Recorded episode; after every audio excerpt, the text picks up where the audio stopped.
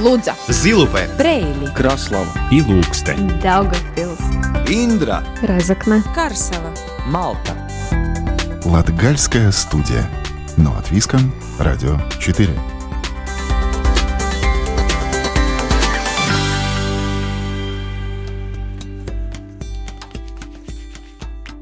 Добрый день, дорогие друзья! В эфире Латвийского радио 4, программа «Латгальская студия».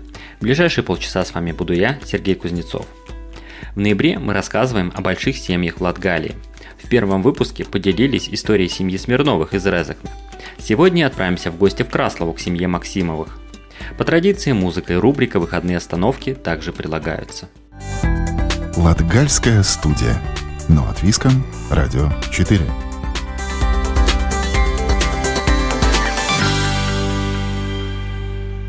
Латгальская студия сегодня находится в гостях у семьи Максимовых из Красловых. Правда, находится виртуально, но тем не менее, я думаю, это не помешает нашему разговору.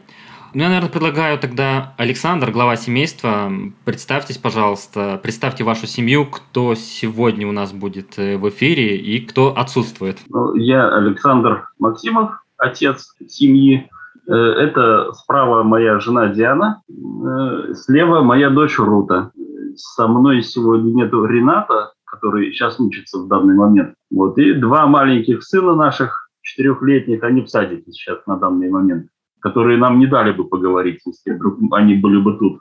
Ну, я э, работаю водителем-экспедитором, развожу, не знаю, можно ли это говорить, реклама будет, краславское пиво. Потом напишите, что алкоголь вреден для здоровья. Вот. Хобби у меня я занимаюсь фотографией, хотя в последнее время немножко отложил. Плюс э, увлекаюсь программированием в свободное время. Вот. Диана? которого очень много.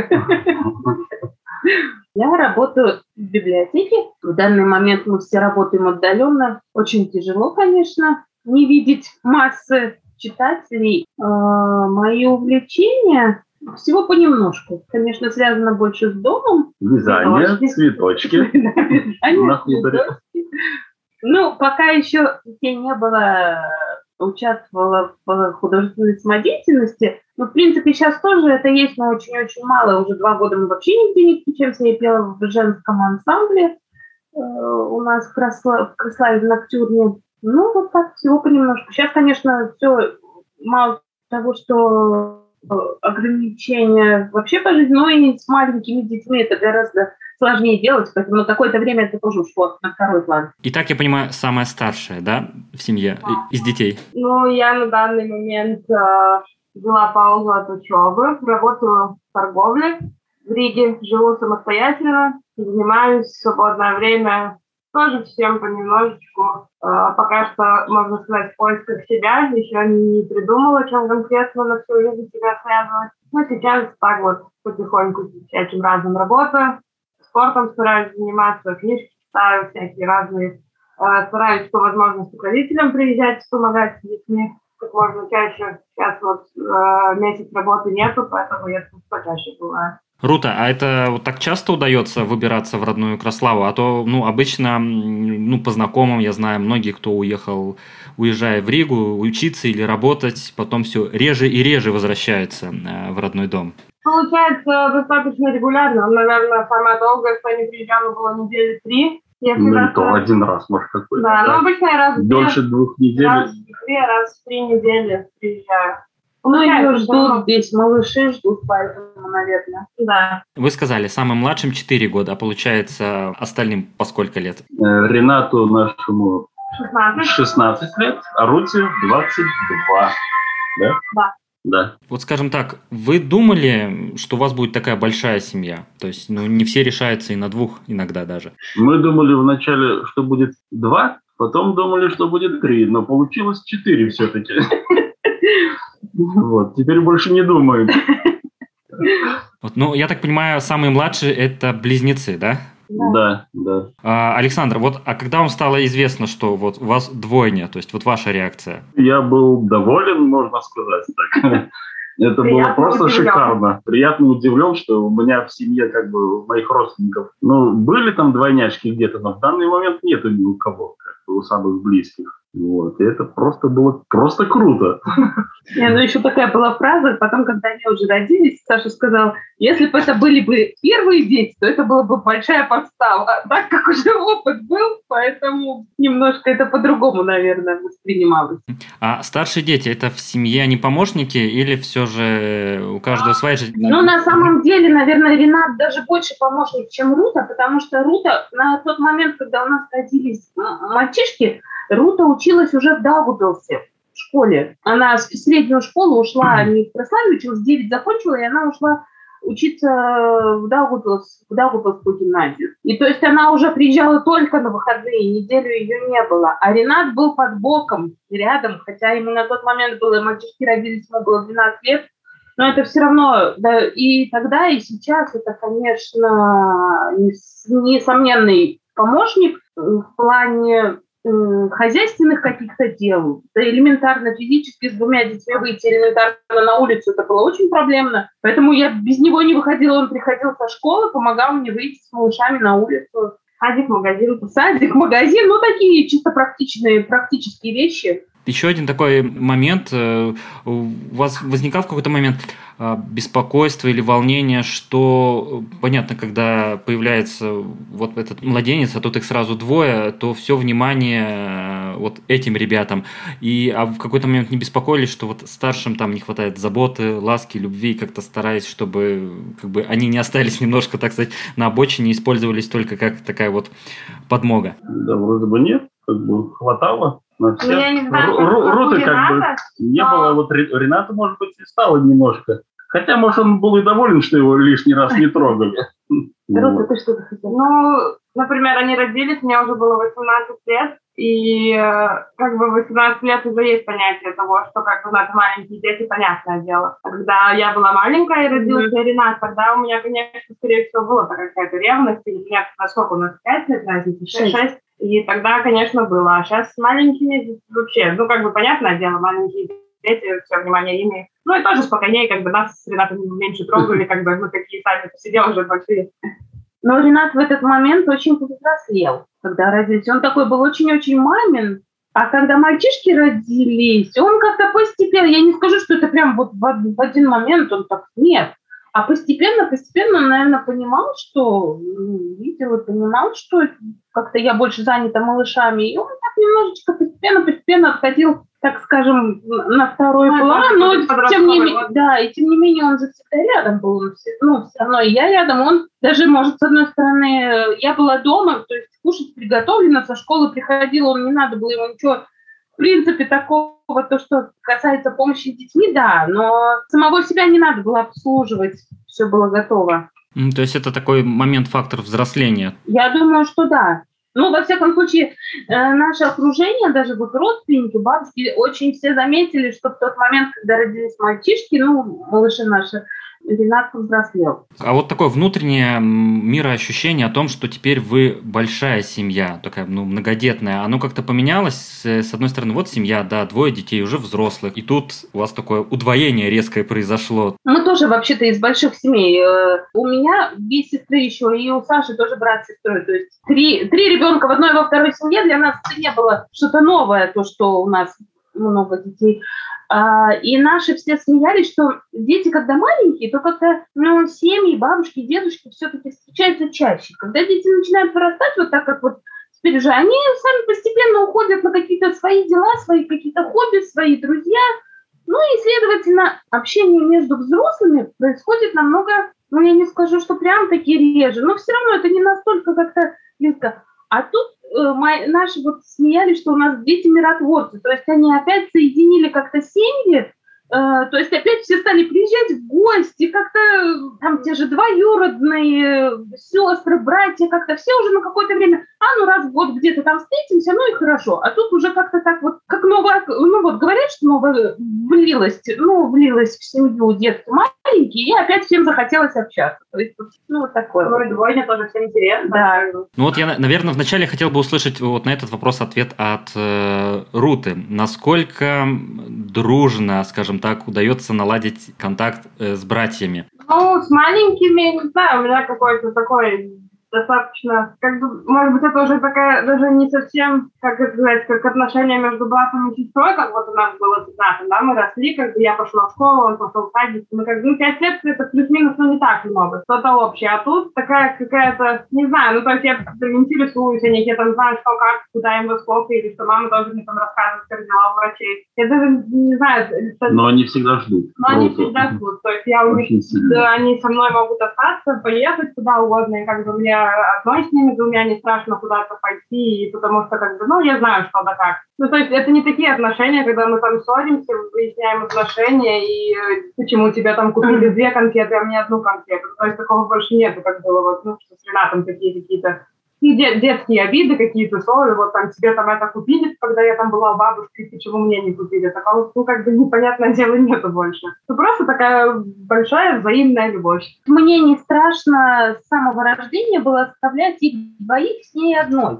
Она умела ну, все, то есть от, от элементарного переодеть памперс, накормить, посидеть с ними, чтобы они не капризничали, до сих пор это не страшно. Если мне что-то надо, естественно, родители у нас уже в возрасте, и родители с малышами, не, ну так, не помогают, как они нам помогали со старшими детьми но зато Рута вот смелая. Бабушка нам сказала прямо, что она с ними сидеть не будет, потому что она не выдержит такой напряжения такого. Как тогда вот папе удается выдерживать это, ну, такое равновесие в семье? Ну вот до, до рождения детей, например, я всегда старался спать 8 часов в сутки. Для меня это табу было. А после рождения я понял, что мне хватает 6-7 часов, оказывается. Ну, 7 часов это как бы вообще уже все, придет. Ну, 6,5-7 часов для меня вообще. Это как, как нормальному человеку 10 часов поспать. Ну что, как бы после рождения ну, семья больше развиваться стала. Ну, как бы дети начали вырастать. Делами начали расслабляться немножко, корни уже, так сказать, пускать, а тут сорвались с места Как бы за последние четыре года довольно-таки много достигли. А, то есть близнецы в этом плане стали таким э, э, связующим звеном. А, в этом плане, ну, я понимаю, да, учится сейчас Ренат в школе только. В техникуме уже. А, уже в техникуме. А, Первый курс, да, первый курс, он 9, закончил 9 классов, и на первый курс здесь у нас в Краславе э, рижский филиал. А что за специальность? компьютерщик. А вот этот период, э, вот, скажем так, первой волны удаленки, насколько удалось ну, адаптироваться, пересесть в этот ритм, когда ну, резко потребовалось больше времени именно находиться дома, и не просто дома, ну, как место отдыха, общения, а именно еще как место работы и учебы. Ну, мы-то все, все равно работали, а сын как бы сказал, что ему наоборот лучше. Я вообще бы с удовольствием никогда не ходил бы в школу. Это можно пижаму не снимать целый месяц подряд, только если в магазин надо куда-то сходить. Ну, не было бы так смешно, если бы не было бы так грустно. На самом деле, конечно, да, мы как родители, наверное, э, все равно передвигались и были на работе. То есть библиотеку у меня первый раз вот так закрыли, чтобы нас полностью закрыли отдаленно, да, мы только по телефону какие-то консультации даем, то а там мы все равно ограниченное количество людей, но принимали, и, то есть я была на работе, муж на работе, дети в саду, Ренат был один дома, то есть предоставлен сам себе, и, естественно, ему это понравилось, наверное, ну, в какой-то мере, хотя нам, как родителям, кажется, что у него самый такой возраст 16 лет. Встречаться, влюбляться, там, ну, не знаю, дни рождения какие-то, да, ну, тусы. И всего этого нет, просто нет. И он ну, не только у Надин, они этого не хотят. Они не знают, что это такое. Вот это вот, конечно. Дети интернета. Да. Не, ну я у него тоже сегодня спрашивала, он говорит, мы общаемся только по интернету. Латгальская студия. Но от Виском, Радио 4.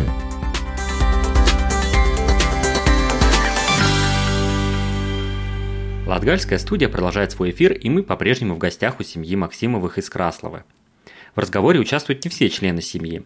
Кроме супругов Дианы и Александры, своим мнением делится еще и старшая дочь Рута. Я так понимаю, а, более-менее семье удается часто вот всем вместе собираться. А есть ли какие-то особые дни, даты, праздники, где вот обязательно должны все быть присутствовать? Ну, это в первую очередь, наверное, Руты касается, конечно. Ну, все такие праздники я стараюсь э, приезжать, когда все собираются, у нас там на Рождество, Пасха, там на Вига бывает Хотя последние года было, что я уже видела, ну, больше с друзьями отмечала. То есть тоже такой не, не прям семейный, uh-huh. семейный праздник. Ну, вот, наверное, из таких, кроме дней рождения, вот, ну, Рождество, Пасха, наверное, стараюсь приезжать. Вот последних, наверное, уже года четыре я даже Новый год уже тоже, как, ну, вот разделила Рождество с родителями, с семьей, а Новый год я уже сама что-то куда-то уезжаю.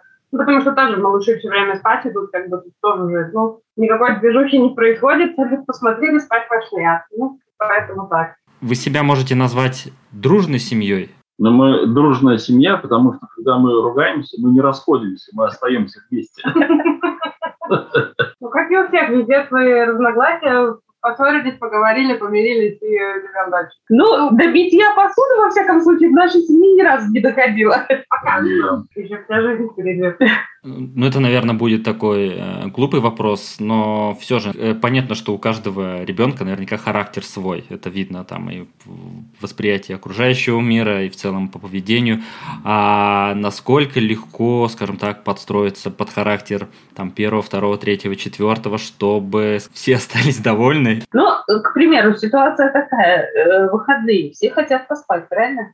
Угу. Кто малыши да, спят долго? Естественно, время перевели по пол седьмого на ногах. Мама ходит дома, закрывает двери, чтобы все остальные могли поспать, а я с ними начинаю ну, чего-то, что-то, где-то мультики, какие-то каши и все остальное. Ну, вот так вот. По-другому ждем, пока все остальные проснутся. Естественно, большим хочется дольше поспать. Ну, вот в таком плане, наверное. То есть это опять, ну, на младших вот завязанный даже ритм жизни, скажем так. Даже да. Ну, и уступать, конечно, все равно. Понятно, что малышам как-то мы все равно под них все подстраиваемся больше. Я так точно. Хотя уже Ренат может спать при открытых дверях, они все равно будут ходить за вперед, ну, еще пару часов спокойно может приехать, и можно так спать. Все дело привычки, наверное, какой-то такой подстраиваться, да. Ну, это такой, ну, неизбежная ситуация. Когда так много людей со своими характерами, то тут надо подстраиваться под всех. Ну, наверняка ждете с другой стороны, чтобы и под вас тоже, наверное, как-то подстроились. Ну, это уже от малышей еще пока, конечно, кто под них. А большие дети, то есть они понимают, ну, во всяком случае, рук это точно помощь из мира. Ну, и... Сложно, конечно, все это, когда много людей, все, у каждого свои интересы, свои запросы. Хочется, чтобы не обидеть никого, и в тот же момент как-то, ну, это да, устаешь от этого. Время идет, надеемся, они подрастут и поумнеют. Вы уже сказали, да, что вот вы, Диана и Александр, вы сами из больших семей, то есть, ну, как уже три человека, это для Латвии уже большая семья и в целом редкость.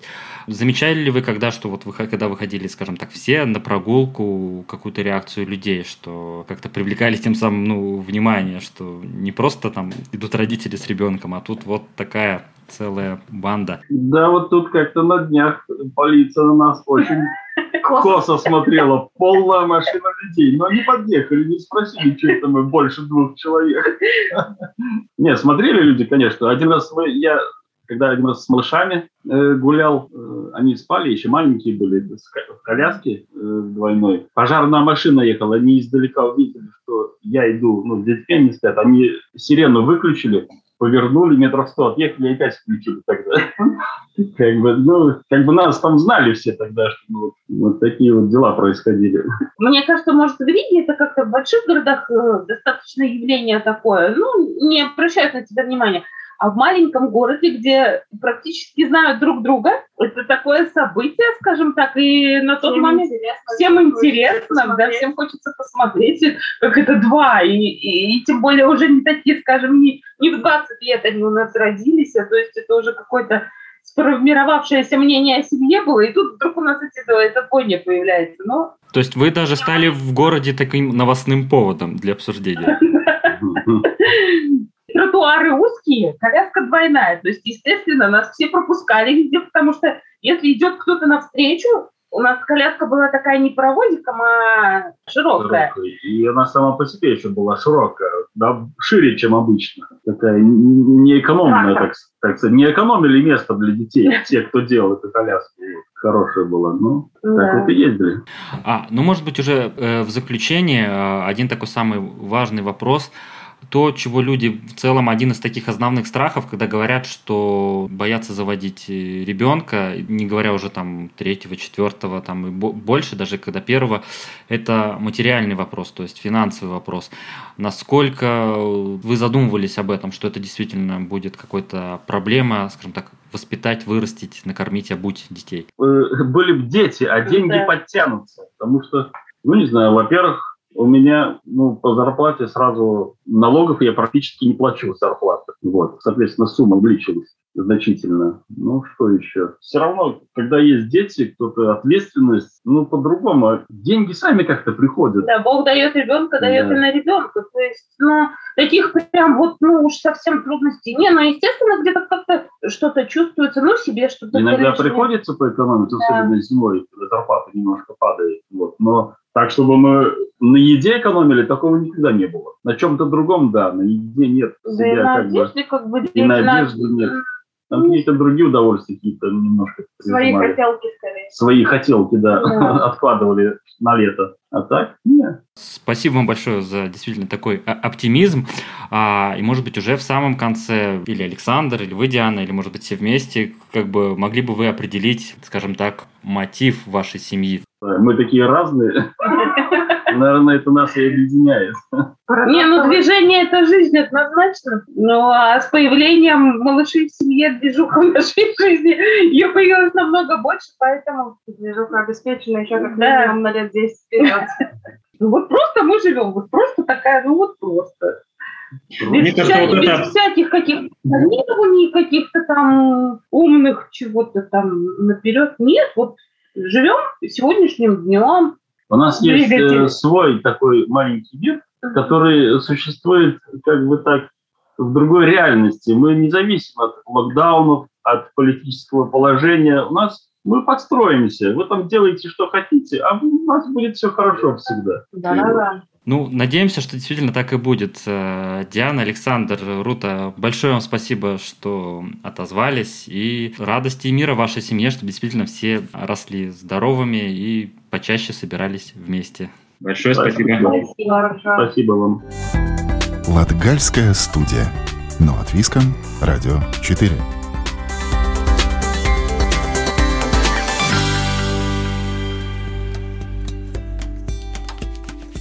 В рубрике «Выходные остановки» продолжаем знакомить с туристическими местами Селии и Латгалии. Все знают, что в Аглане находится знаменитая базилика, место паломничества, но есть тут еще одно уникальное место – музей хлеба, единственный в Прибалтике. Гостей здесь ждет увлекательное кулинарное и историческое путешествие. О самом главном продукте нашей жизни. Подробности у Елены Иванцовой. Аглона известна как сакральный центр Латвии, место паломничества – Здесь много и других удивительных мест, одно из которых единственный в Прибалтике музей хлеба.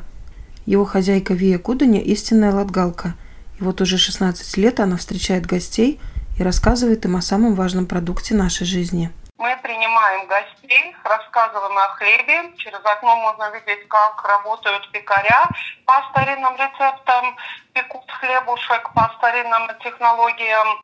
Мы угощаем латгальской кухней – Программы разные, но главное все к тому, что хлеб всему голова. Если хлебушек есть на столе, значит уже дом полон. Вия когда-то работала в пекарне, потом открыла свою, вокруг которой и создался целый музей.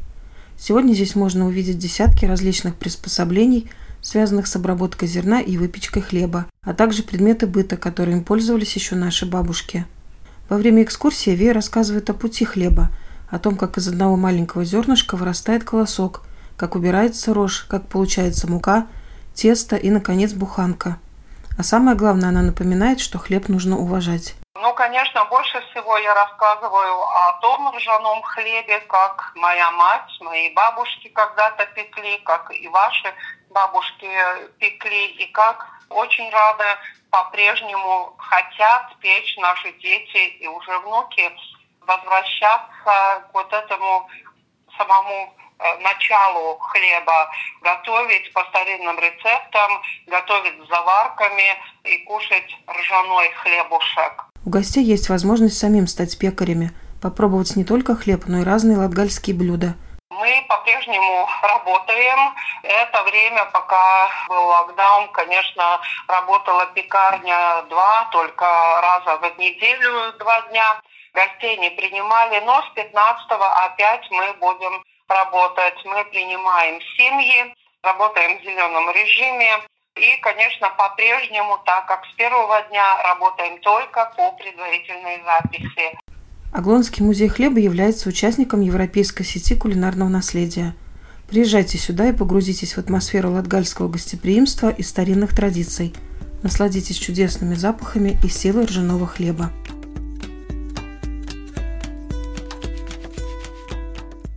На этом Латгальская студия прощается с вами до следующей субботы.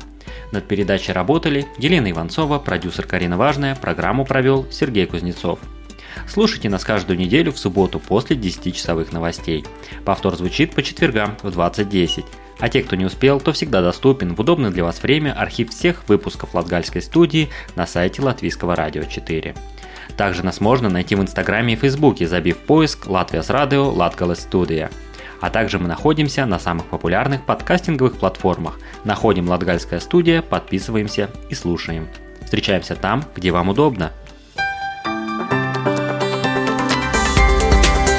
Лудза, Zilupē, Preili, Kraslava, Ilūkste, Daugavpils, Индра, Разокна, Карсела, Малта. Латгальская студия. Но от Виском, Радио 4.